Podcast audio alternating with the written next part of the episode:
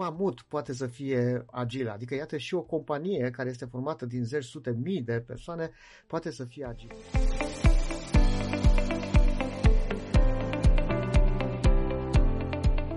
Salut uh, tuturor! Bine ați revenit la Retrospective Agile, iată după o pauză destul de lungă, podcastul nostru în care privim către agilitate retrospectiv. Sunt Bogdan Mureșan. Sunt Dan Suciu. Și astăzi o să ne delectăm cu un subiect despre care eu am mai povestit uh, la sfârșitul anul trecut în vreo două prezentări și pe care mă pasionează extrem de mult, și anume scalările agile. Ideea subiectului respectiv mi-a venit în urma unor discuții în care am auzit de multe ori lumea zicând în Agile facem stand-up de dimineață, facem o retrospectivă și când apăreau deja noțiunile astea sau în Agile e așa și în Kanban e așa și imediat mă duceau gândul la faptul că, de fapt, când zicea Agile se referea la, la Scrum. Mm. Și mai mult, Ovidiu Moțan la un dat m-a întrebat foarte simpatic, zice, dar cât, mă, cât se mai poate vorbi și despre Scrum-ul ăsta? Și eu am fost un pic contrariat pentru că mă gândeam, dar nu e vorba numai de, de Scrum, adică Scrum e o mică bucățică din, din ceea ce înseamnă de fapt lumea asta Agile și de fapt e mult mai mult acolo și mhm. Ce înseamnă mult mai mult ăsta? Adică Scrum-ul ca și metodologie ne ajută să implementăm, să avem o echipă care 2, 3, 5 care implementează ceva, dar în momentul în care ce este de făcut, ideile pe care le avem sunt foarte, foarte mari și vrem să punem la loc 100, 150 de oameni, 200 de oameni, ce aplicăm? Mai merge scrum mai reușim să-i punem toți la loc, mai ales că în momentul respectiv, best practice-urile și nu numai din Scrum și din altă parte, zic că echipele mai mici, așa în jur la 7 plus minus 2 oameni, sunt mult, mult mai eficiente. Da, Bogdan, aș vrea să te întreb un pic aici. Mie mi se pare normală confuzia asta pe care o fac mulți între Agile și Scrum. Pentru că dacă ai văzut și ultimul Agile Status Report, acolo este acel, uh, acel grafic care ne arată că sunt 58% dintre cei chestionați care au spus că lucrează și folosesc metodologia Scrum Uh, și mai sunt niște procente 8 și respectiv 10% uh, la sută care spun că folosesc Kanban, adică o combinație între Scrum și Kanban, alții o combinație hibrid între Scrum și Extreme Programming. Deci, dacă e să patronăm toate procentele astea, 75% din cei care uh, zic că urmează o metodologie agile sunt influențați de Scrum, pentru că folosesc uh, cu siguranță artefacte sau ceremonii de acolo din Scrum. Ziceai la un moment dat că Scrumul este o mică parte. Da, cu siguranță sunt mult mai multe metodologii, dar din punct de vedere al adopției, iată că marea majoritate a celor care lucrează în Agile folosesc Scrum. Da? Și cred că de acolo provine și, fără doar și poate, această, această confuzie.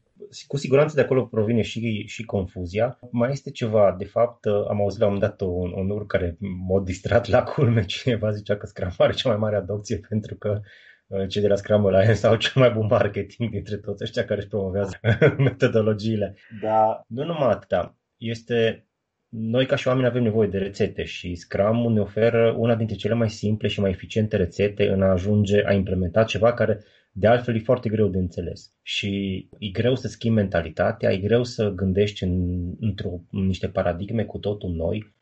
Cum adică să n-am eu planul până în capăt și să evoluez continuu și să mă schimb și așa, de unde pot să știu eu, unde ajung, când fac lucruri, mhm. dacă am succes sau nu am succes. Și Scrum ne dă rețeta aia, ne dă partea aia de siguranță de care am nevoie ca să știu că mă duc în, în direcția bună. Dar în același timp, Scrum vine și cu niște constrângeri. Dar Scrum spune foarte clar că o echipă performantă care implementează Scrum este o echipă care este din 7 uh, plus minus 2 persoane. Pentru că așa putem să avem o echipă plată, o echipă fără ierarhie, care se auto-organizează, etc., etc. Mai povestim noi despre lucrurile astea atunci când am povestit despre uh, soft skills în, uh, în Agile. E, dar ideea aici e că uh, în momentul în care avem echipe mai mari, ă, ce facem cu scrum În cazul, dacă avem echipe de 10 de persoane, de sute de persoane, cum spuneai tu, nu mai, nu mai merge. Sau merge? Da, merge. în momentul în care avem echipe mai mari, partea interesantă e că toate framework-urile astea de, sau aproape toate framework-urile de, de escalare care sunt în momentul ăsta cunoscute sau folosite, cel mai folosite pe piață, cum e Less, Nexus, Safe, mai nou care îmi place mie, uh, care îmi place mie la nebunie, e cel făcut de cei de la, de la IBM. Știam că ești fan Spotify. Da, nu, am, am, am trecut peste, peste partea cu... Toți trecem prin perioada aia, avem perioada în care suntem fan Spotify, după care... Sună așa foarte fain cu triburile, dar și inclusiv în cei de la, și cei de la Spotify și cei, cum ziceam, cei de la IBM care au scos, Scott Ambler, care au scos uh, disciplina Agile Delivery, în toate, chiar dacă sunt modele de reprezentare la o scară mai mare și cum poți să pui cap la cap niște produse unde ai nevoie de sute de oameni sau sute de echipe, toate ajung la bază să aibă și o parte de Scrum în interior. Absolut toate. Toate cele enumerate de, de mine mai sus. Orică e LES, orică e Nexus, orică e Spotify, orică e Dadu, orică e Safe, există componenta de Scrum. Pe lângă asta mai există și altceva, dar în momentul în care scalezi și în momentul în care ai în echipe mai multe care lucrează la un loc, echipele pot să lucreze sau una dintre metodologii aplicate în cadrul echipelor este, uh, este Scrum. Deci inclusiv în asta, nu dispare. Uh-huh. Nu mhm. dispare, dar este folosit într-un ansamblu în care îți permite să pui cap la cap sau te învață cum să pui cap la cap, nu că îți permite să pui cap la cap, te învață cum să pui cap la cap într-un mod eficient mult, munca mai multor echipe, printre care echipele alea pot să fie o majoritate destul de uh, covârșitoare, folosesc inclusiv uh, folosesc Scrum-ul, ceea ce mi se pare destul de interesant. Din nou, pentru că acolo la bază avem nevoie de uh, rețeta aia, rețeta aia sigură care să ne ducă înspre, înspre rezultate. Asta în momentul în care ne referim la scalare strict a ceea ce dezvoltăm, adică development pentru că majoritatea acestor metodologii sunt focusate pe partea de development.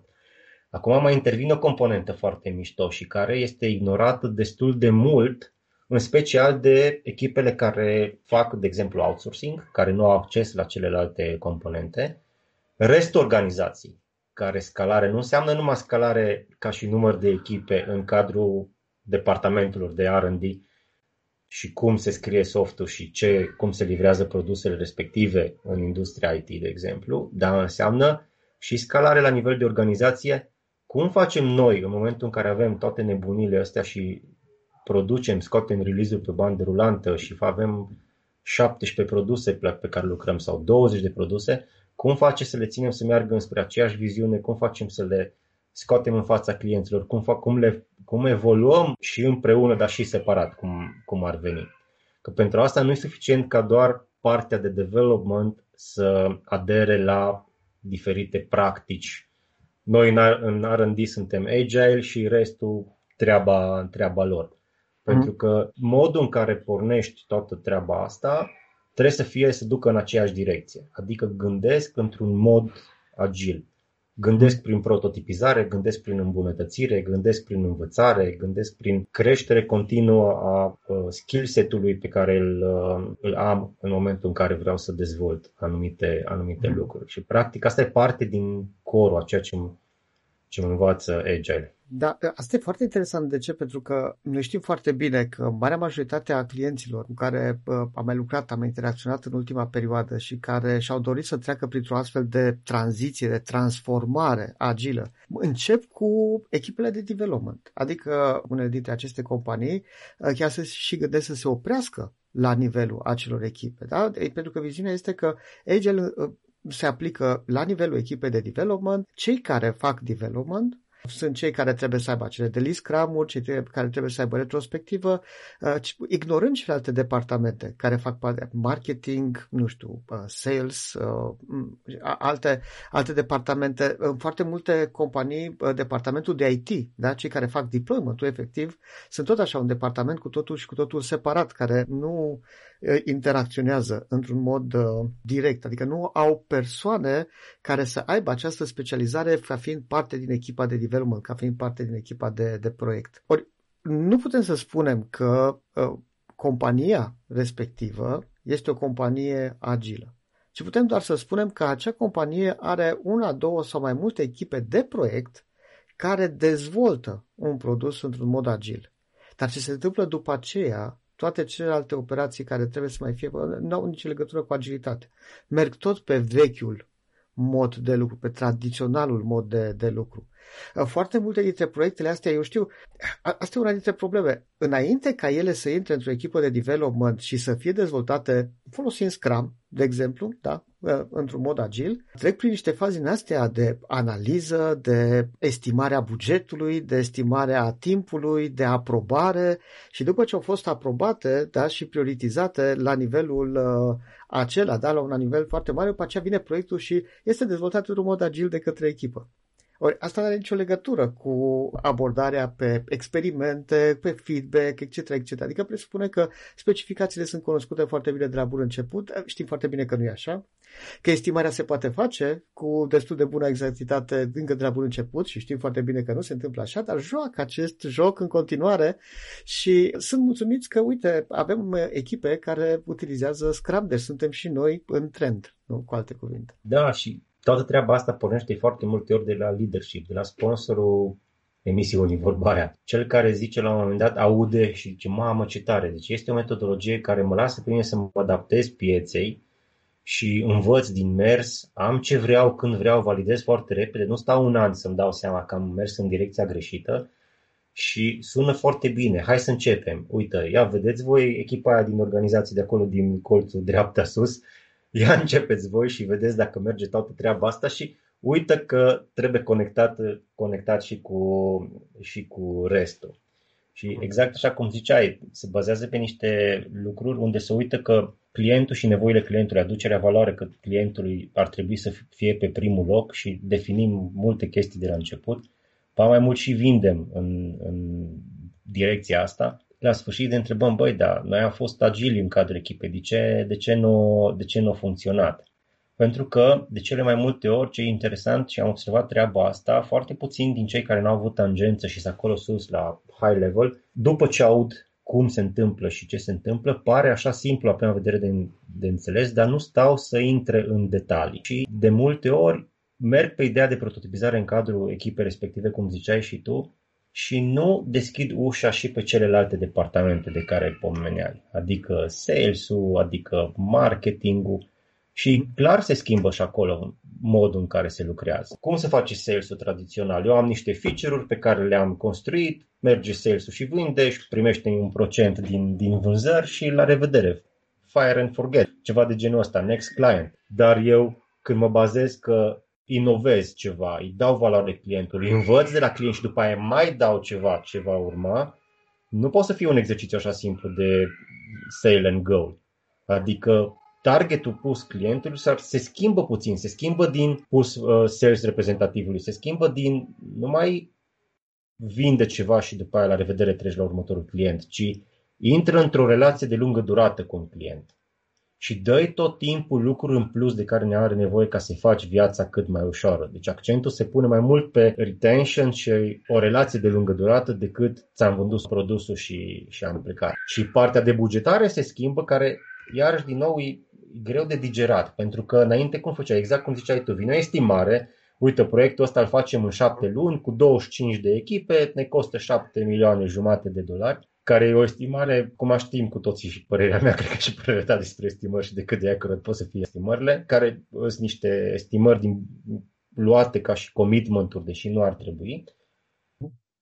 Pe când, în modul în care merge și ar trebui să gândească echipele și businessurile agile, Partea de bugetare se transformă în, în partea asta de buget pe care pot să o aloc în quarterul ăsta, să zic, sau în următoarele două săptămâni sau în următoarele șase luni și ce valoare pot eu să dau de banii ăștia și cum măsor dacă am succes. Bugetarea se transformă în loc de să fie un plan anual, se, mult, mult mai mult se transformă în ce valoare aduc eu de banii ăștia, poate quarter by quarter și cum evoluez. Adică nu bag bani într-un proiect și am uitat de el și plec, ci îmi, îmi pun un buget deoparte și văd dacă îmi dă rezultate, schimb, dacă nu e cazul și bineînțeles să schimb într-un mod după niște analize și cu cap, nu alandala numai de dragul de a mă plimba în toate direcțiile cu, cu softul respectiv. De aia se fac și niște, niște planuri și niște assumption-uri și niște analize înainte de a, dar analizele astea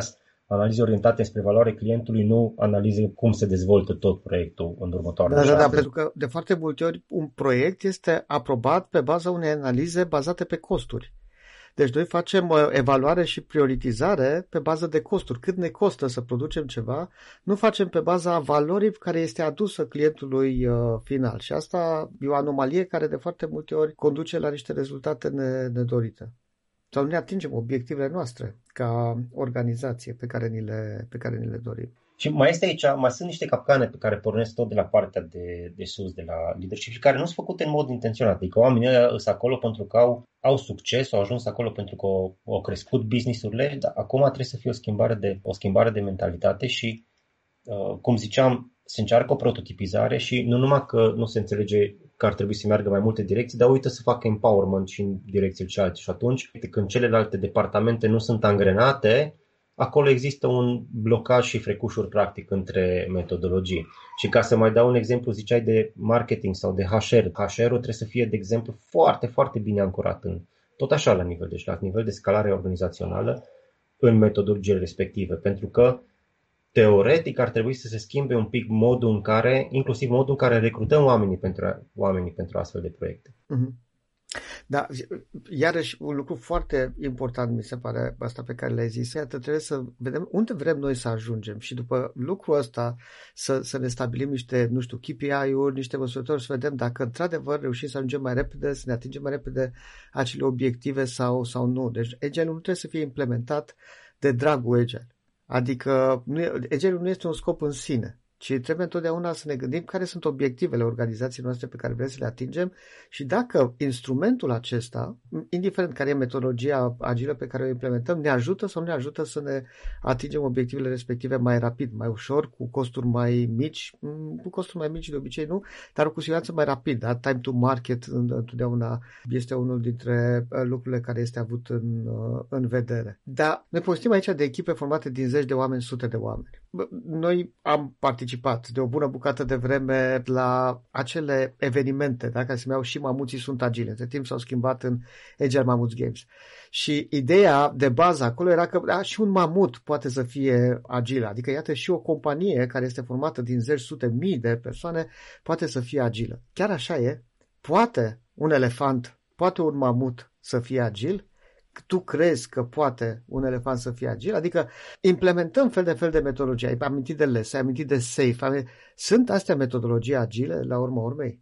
Pentru că sunt atât de multe reguli, atât de multe constrângeri, atât de multe roluri, atât de multe conexiuni de relații, de mod, structuri, organi- felul în care e structurată echipa, etc., etc. Sunt atât de multe lucruri aici care nu mă duc deloc la ideea de, de agilitate, la ideea de simplitate, la ideea de colaborare unul la unul da? și auto, auto-organizare. Care, care e părerea ta în, în zona asta?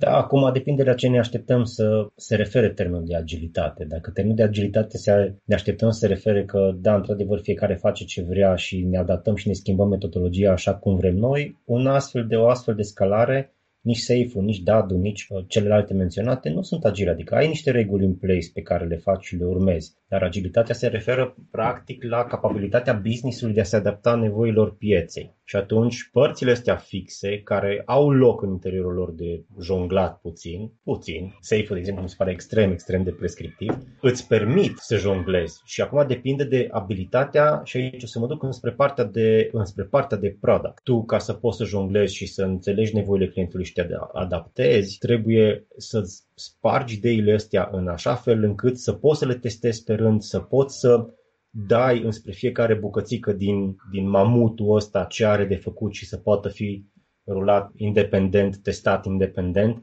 Deci undeva acolo în spate, toată partea asta de scalare amplifică ceea ce se întâmpla înainte, ce făceau cei trei omuleți într-un garaj care aveau o idee și ziceau, uite, asta e idee, o dezvoltăm, o testăm și așa mai departe o duce la o scară mult mai mare și nu mai testezi o singură idee sau dezvolți o singură idee, ci dezvolți 5, 10, 50 de idei care trebuie să stea foarte bine sincronizate.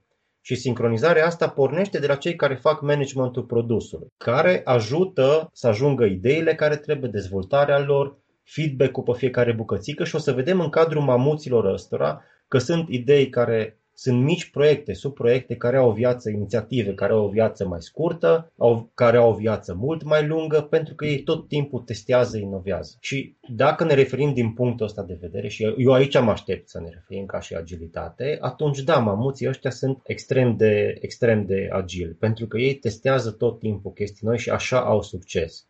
Știi că cele mai de succes aplicații sunt cele care vin tot timpul cu, cu ceva nou, tot timpul aduc lucruri, sunt unele care nu merg, de câte ori n-am văzut în aplicații, de, să dăm exemplu mamuții consacrați gen Google, Facebook, chestii care au dat uh, kicks sau care s-au regândit, s-au reinventat, cum e cel mai recent uh, Google Play Music, mm. care s-a transformat în YouTube Music, adică au schimbat complet direcția pe care mergeau, au făcut un merge între două concepte de-a lor și le-a ieșit ceva foarte fain, adică cel puțin copiii mei sunt super încântați de și la care Și la care inițial ei nu s-au gândit. Adică asta a venit pe parcurs ca, ca idee, ca scenariu. Uh-huh. Exact, exact. Care nu, nu s-au gândit, au venit pe parcurs, sau au învățat din, ce, din care sunt mhm. nevoile uh-huh. și au venit cu o soluție mult mai bună pentru clienții lor, care uh-huh. în mod normal își împărțeau practic focusul media, ca să zic așa, spre muzică și ce înseamnă și clipuri, între cele două aplicații, între Google Play Music și YouTube. Și atunci mm. le-o, cumva le-o unificat. Uh, Bogdan, o companie agilă, din punctul tău de vedere, este o companie care este non-stop, în mod continuu, un startup? Putem să o privim așa, ar putea să fie o definiție în care să facem o paralelă de genul ăsta? Să rămâi non-stop un startup și asta este o dovadă de agilitate? Da, mi se pare foarte tare. Comparația, nu m-am gândit la treaba asta până acum, dar îmi sună bine. Nu găsesc contraargumente în momentul ăsta. Uh-huh. Și asta mă duce cu gândul că îmi place ce, îmi place ce zici. Da, putem să ne gândim că e tot timpul un startup, da, prin prisma faptului că poți să te reinventezi de o grămadă de ori, poți să aduci chestii noi pe piață care să fie pe placul consumatorilor în extrem, extrem de des, din punctul ăsta de vedere. Din punctul de vedere a stabilității, nu mai este un startup. Adică e clar că mamuții ăștia au mult, mult mai o deschidere și o, o, un, un risc mult mai mic când au încercat chestii noi. Hai să ne gândim la tocmai la ce am zis la Google, la Google Play Music și la YouTube Music. Ce se întâmpla dacă ei dădeau kicks cu treaba asta? Reveneau la vechea versiune peste un an și era același lucru pentru ei, probabil, din punct de vedere al uh, cotei de piață. Probabil erau afectați, dar foarte puțin, foarte, foarte puțin. Cred că în companiile mari este avantajul. Poți să, poți să testezi anumite lucruri, chiar dacă testezi mai mult, dar e mai safe din punct de vedere al stabilității. Dar mentalitatea aia din spate exact aia rămâne de la, de la startup. Am idei noi, le, le încerc, învăț din ele. Mă tot uh, bântuie așa o idee. De câte ori povestesc despre, despre Scrum, da? am fel de fel de traininguri, uh, am fel de fel de colaborări cu fel de fel de echipe care sunt într-o tranziție către, către Scrum, mă tot bântuie chestia asta că, măi, de ce modul în care se implementează metodologiile agile nu se face într-un mod agil. Ce vreau să spun cu chestia asta? În momentul în care ți se spune trebuie să faci tranziția către Scrum, asta înseamnă că trebuie să uiți de modul în care era organizat proiectul și echipa de proiect până acum acolo și sunt niște trei roluri foarte clare pe care trebuie să le Uh, acoperi, sunt niște artefacte pe care trebuie să le utilizezi, sunt niște ceremonii pe care trebuie să le urmezi, niște reguli, cum ziceai tu, foarte simple și puține, dar clare, pe care trebuie să le urmezi. De acum, adică de mâine, știi? Adică nu e ceea ce predică agile că mă, se face pas cu pas. Adică facem un experiment, perturbăm puțin sistemul. Asta înseamnă lucrați așa cum ați lucrat și până acum, dar faceți niște mici modificări, două, trei și vedeți un pic ce iese și încet, încet, după o perioadă de timp, nu știu, șase luni de zile, un an de zile, depinde foarte mult de la o cultură organizațională la alta, de la un mod de lucru la altul, o să ajungeți să uh, uh, urmați Scrum. Nu se zice asta. Vreți să implementați Scrum? Uite, asta e ceea ce trebuie să implementați. Deci de mâine vă schimbați complet limbajul, nu mai povestim despre meeting vorbim despre ceremonii, nu știu, vorbim despre user stories, de vorbim despre story points atunci când vorbim despre estimare și toate schimbările astea vin brusc vin dintr-o dată. Sunt multe schimbări dintr-o dată. În Agile, în schimbări puține, nu? Adică maniera agilă de a rezolva probleme puțin câte puțin. Bun. Dar zis, mă, scrum Scrum, adică dacă stăm și ne gândim la urma urmei, nu sunt niște reguli, nu sunt constrângeri atât de mari. Ei, dacă mă gândesc la safe sau la less, sau, e tot așa, adică peste noapte trebuie cumva să te schimbi, să te reorganizezi complet dacă vrei să fii safe. Foarte puțin povestesc despre tranziția asta către, care ar fi etapele tranziției, prin ce etape ar fi bine să treci, prin ce, uh, care ar fi pașii. Nu spune, îți vorbește mai degrabă despre end, da? Acolo, acolo trebuie să, să ajungi. Foarte, foarte complicat. Uh, în contrast, Kanbanul, de exemplu, se implementează incremental. Este mult mai ușor de acceptat de către o echipă, pentru că nu-i bulversează atât de mult, nu-i schimbă atât de mult ideea și modul de lucru, ci sunt niște lucruri pe care le introduci incremental și pe care echipa le acceptă mult mai ușor din datorită acestui, acestui fapt. Cu celelalte metodologii agile însă pare că peste noapte trebuie să se să facă, să se implementeze. Sunt niște lucruri foarte, cum să spun, total diferite și abrupte, dar nu zice faci o tranziție așa spre asta și cam asta ar putea să fie maniera. Și asta uh, ziceam că știm în contextul ăsta al scalării, știm foarte bine cât de greu este pentru o echipă formată din oameni ce au lucrat în waterfall, într-un alt mod de a privi și a aborda proiectele, să ajungă la un, uh, să îmbrățișeze scrum dar aminte pentru o organizație care e formată din atât de multe persoane să facă o tranziție către un sistem din ăsta, că nu mai pot să mai zic metodologie, un sistem întreg, cum e Safe-ul, Lesu sau, mă rog, apoi și Scrum of Scrums, putem să zicem că la urmă urmei este un uh, mod de a scala mm, nu neapărat foarte, foarte comod. Cum se întâmplă? Durerile nu sunt mai mari? Riscurile nu sunt mai mari?